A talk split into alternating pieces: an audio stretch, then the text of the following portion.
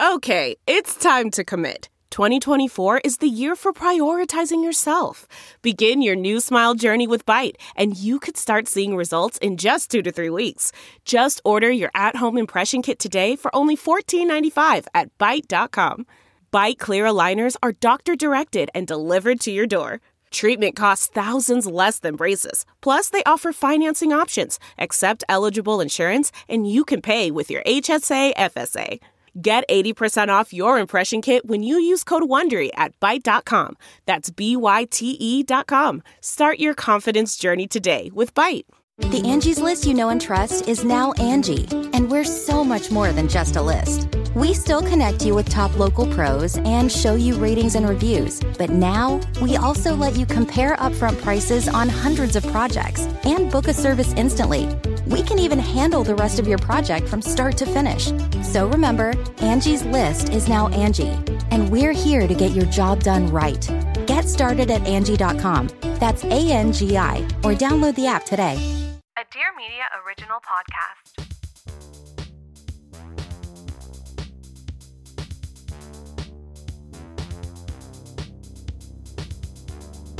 Welcome to Wine Face, where we're breaking down everything the experts know about wine in a fun, digestible, and accessible way because wine is for enjoying and wine is for everyone. I'm your host, Helen Johannesen from Helen's Wines in beautiful Los Angeles, California.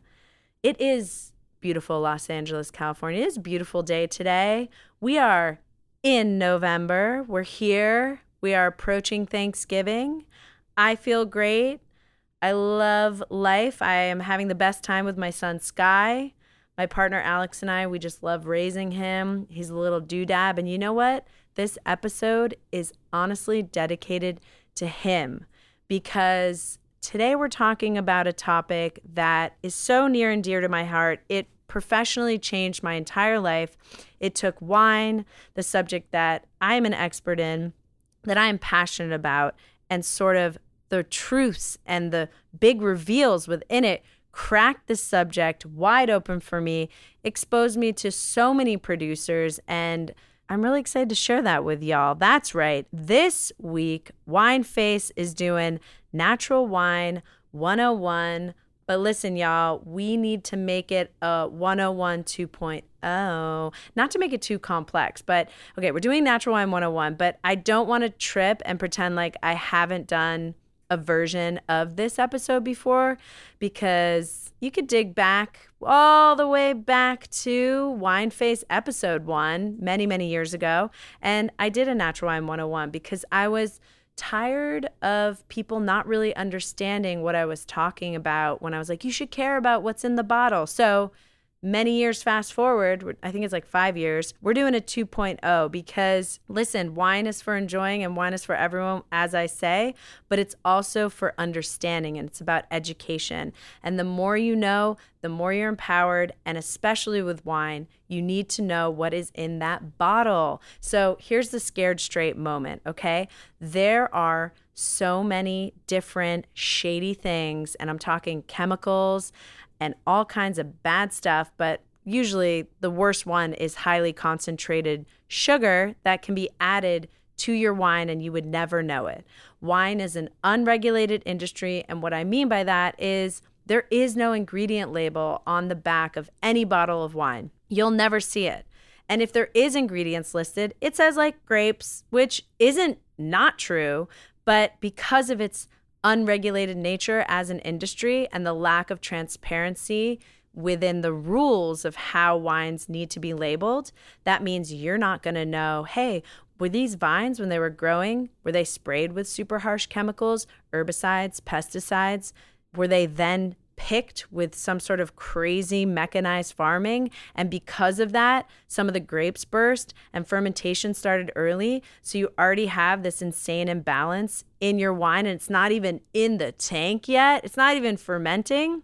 Okay, but first of all, let's just back it up, okay? Because I think the first thing we need to talk about is how do you define natural wine? Here's the messed up thing there is no technical definition. There's no consensus on what is the definition of natural wine. It is to this day, an undefined category.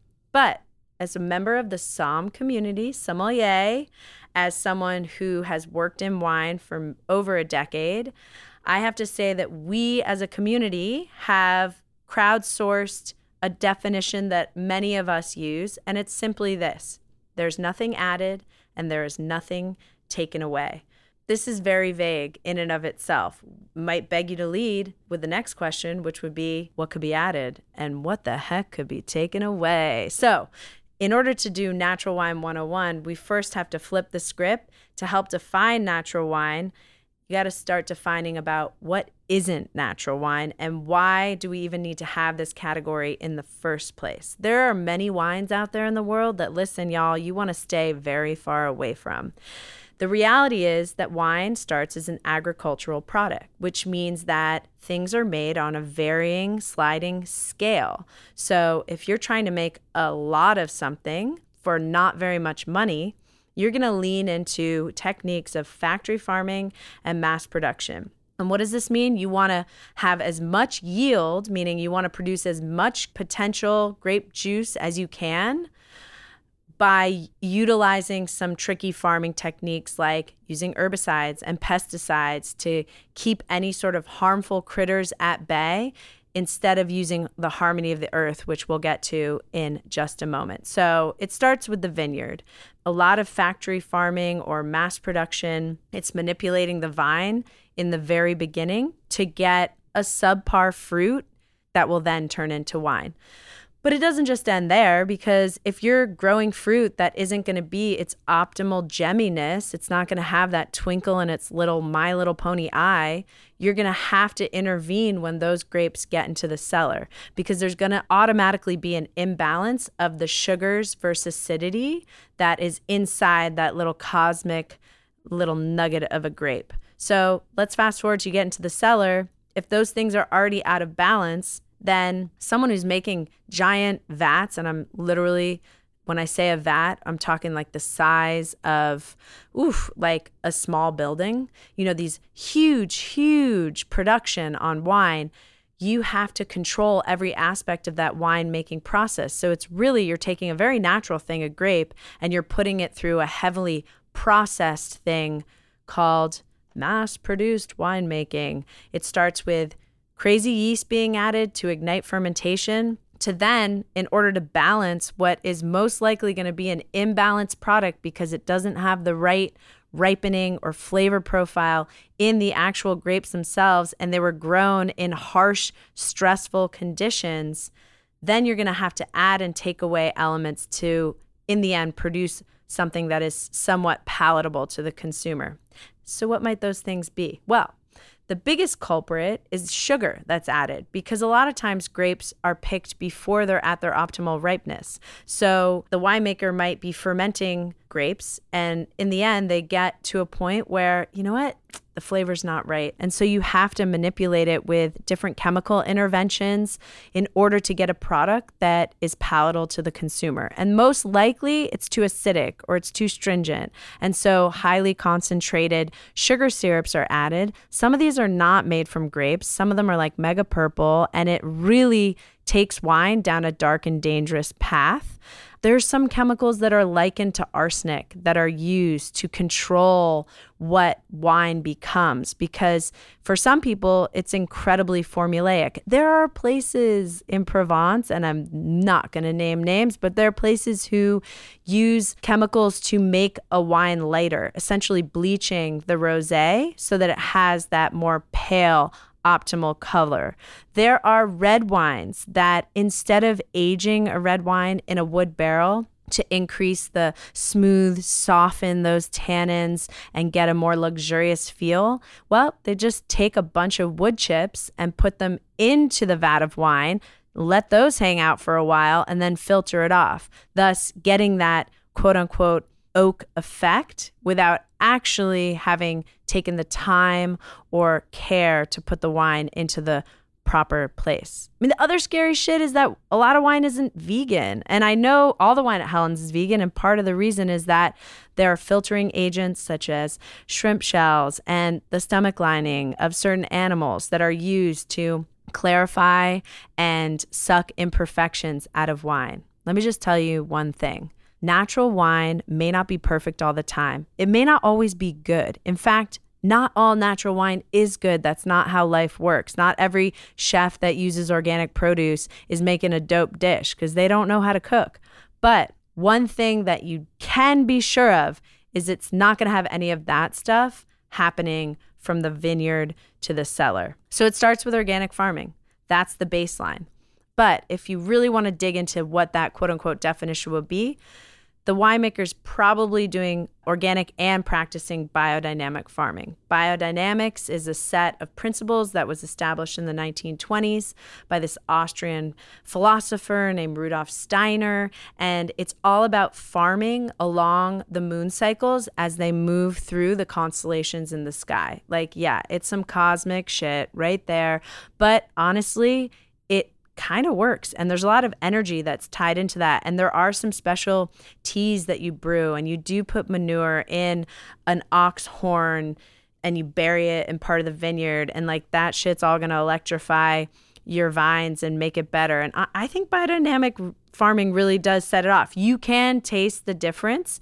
I am definitely not fully explaining all of the principles of biodynamics, but you're really in a 365 working in the harmony of the earth type shit and that can never be wrong. It can always be right because isn't that what makes the world go round? Sunrise sunset etc etc but look that's the biggest part of it. And then after the farming like farming first every person who's super into natural wine that I know is farming first, farming first, farming first. You got to have biodiversity in your vineyards, meaning in between the vines. You don't need to strip it like some weird ass bikini wax. You need to grow things that keep pests away and keep invasive plants away and that keep the harmony and keep the soil happy. And it's about composting and manure. And I know it sounds all hippy, trippy, dippy, but yo, this is stuff we're putting in our body. It's stuff that we are ingesting and drinking. And if you go to the farmer's market at all, or if you're trying to eat organic, but then go buy some rogue bottle off the shelf, hopefully this episode is to let you stop and think. Like, if you ever had one glass of wine and woke up the next day with the worst headache ever, and it just hurts, there's a reason for that. And it probably has to do with what is in that bottle that's not on the label. Scared straight moment all over again. I got to say, though, not all natural wine is equal, not all natural wine is good.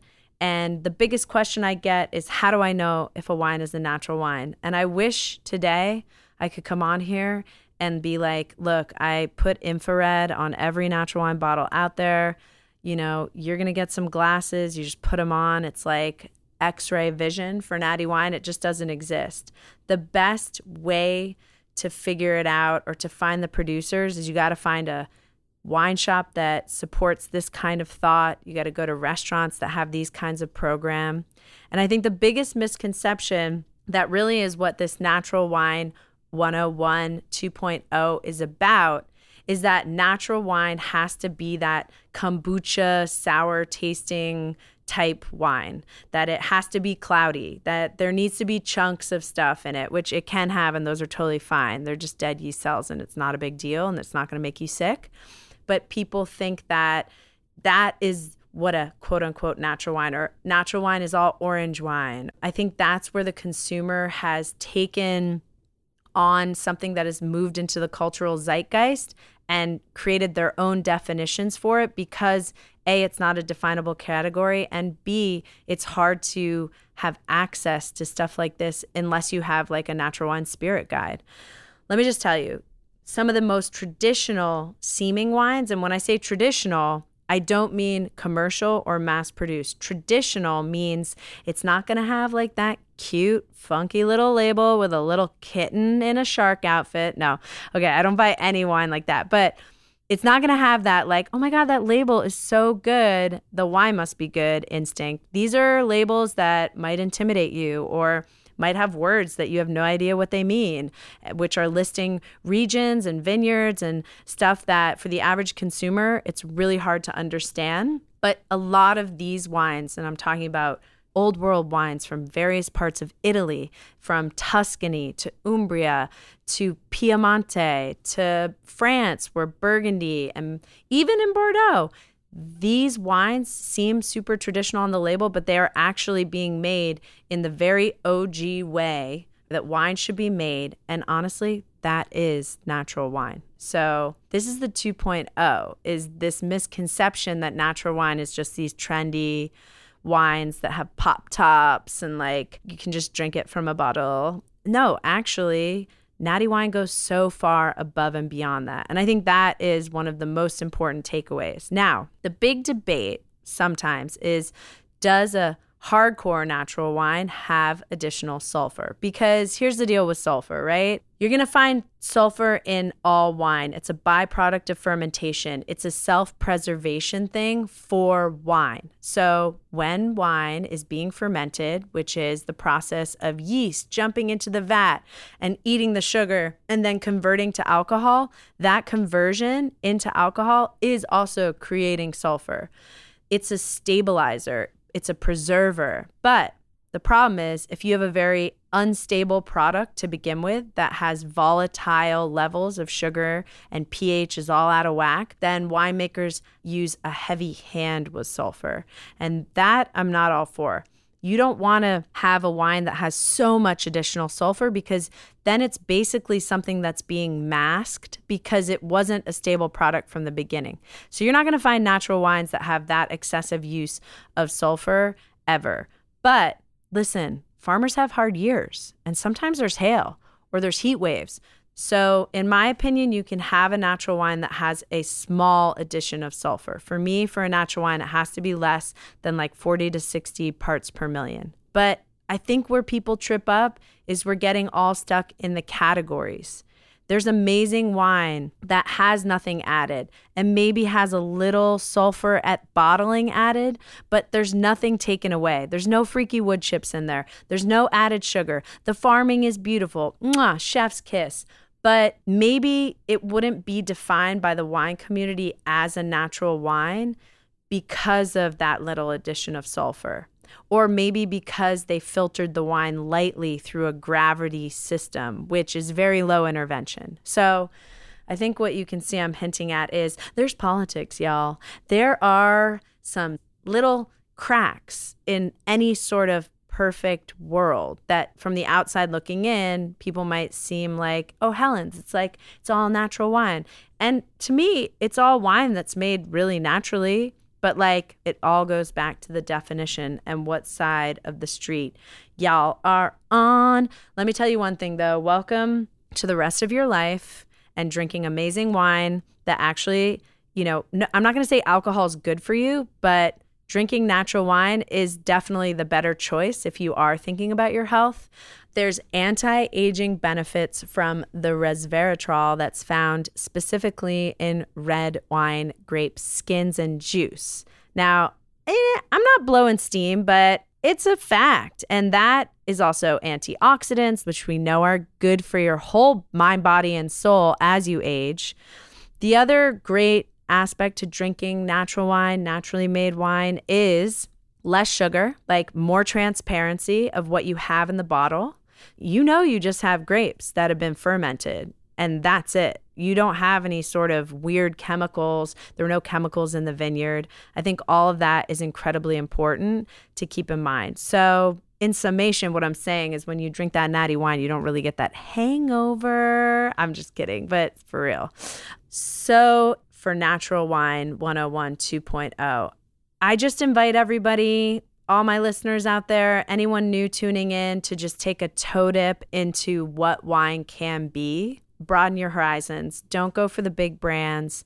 If there's mass marketing behind a bottle of wine, if you can literally find the bottle of wine anywhere you go, any store, any liquor store, any shop, that is a bad sign. If the wine tastes exactly the same, year after year, another bad sign. That's basically the wine is being made like a McDonald's chicken nugget. It always tastes the same. There is no variation. It's a science. Like, here's what's going to be the hardest part you got to get your palate in a different kind of zone. And I promise you, if you are just tasting natural wine and it all kind of tastes like a weird beer or a kombucha, y'all hit me up on email because that's not what it's supposed to be about.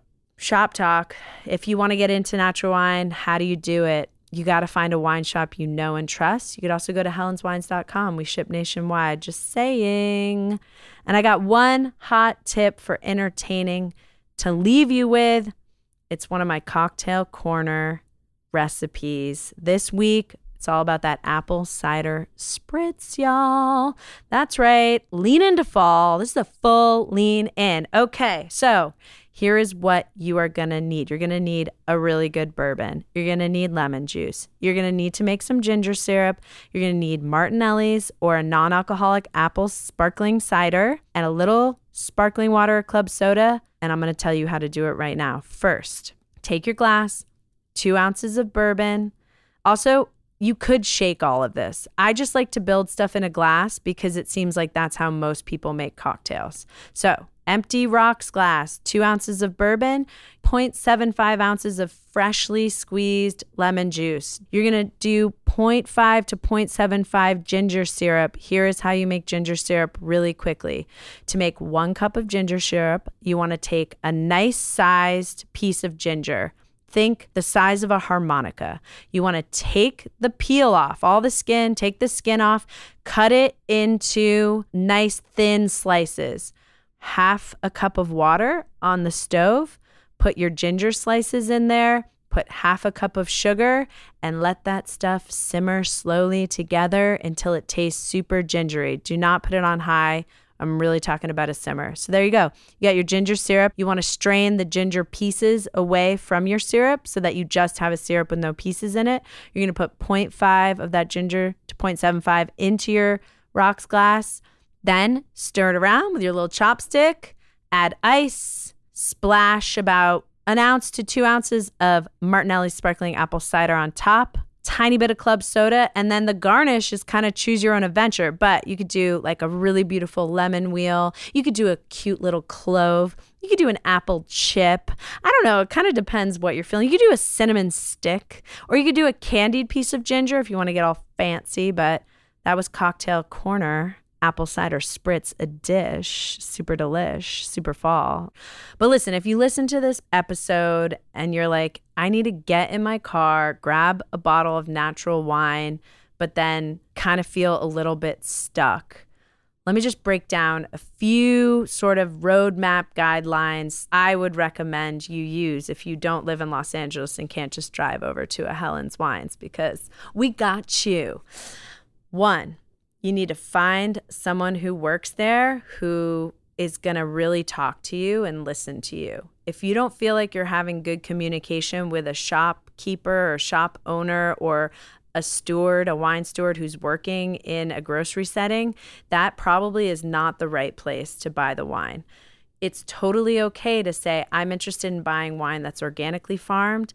I would love it to be a natural wine. I'm looking for wines that are incredibly low intervention, meaning they don't have any addition and they have a minimal to no added sulfur policy. Things I would avoid is walking into a place that has organic marketed very largely on their wine displays. It doesn't mean that it's not organic, but it means that it's organic in farming.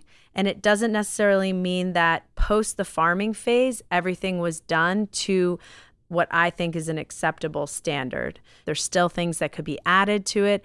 There's manipulation that could happen to the wine before it gets in a bottle. Now, most likely, if you go into a wine shop, there is someone who is going to be able to help you.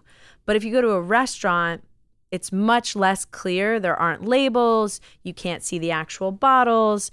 All you are is looking at a wine list and you are at the mercy of the staff that's working there that night. And so maybe you're going into a restaurant, you don't really know what to do. Here are some tips I would give. I wish there was a magic wand and I could tell you this grape varietal or this region is always a natural wine. There are some that do produce more natural wines or more organic wines, and I can list a few of those. Places like Beaujolais, there's parts of southwestern France a lot of Spain, mostly Catalonia, Mendocino in California, but there are exceptions to these rules. They are not the rule. So I would steer away from me telling you, like, hey, this wine always.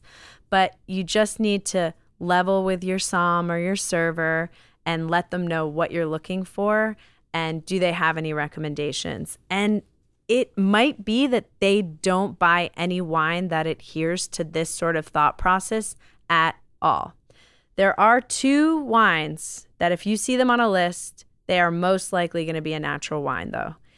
Those are Pet Nats, Pétillant Naturel, which is a style of sparkling wine, which the way the wine is made sparkling is low intervention to no intervention in and of itself, and orange wine, skin, contact, white wine. So, those two categories, I can't tell you if the wine's actually going to be good because I don't know who made it, but those would be like your shoe ins faux show. Anyway, it's a big, vast, wide open space. And together we're going to make it a little bit smaller each time, hopefully. That's what these deep dives are about.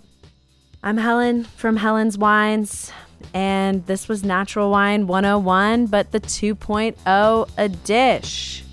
Lots more juicy, hot button wine issues we're going to be getting into. But for now, enjoy the rest of your Thursday. Bye.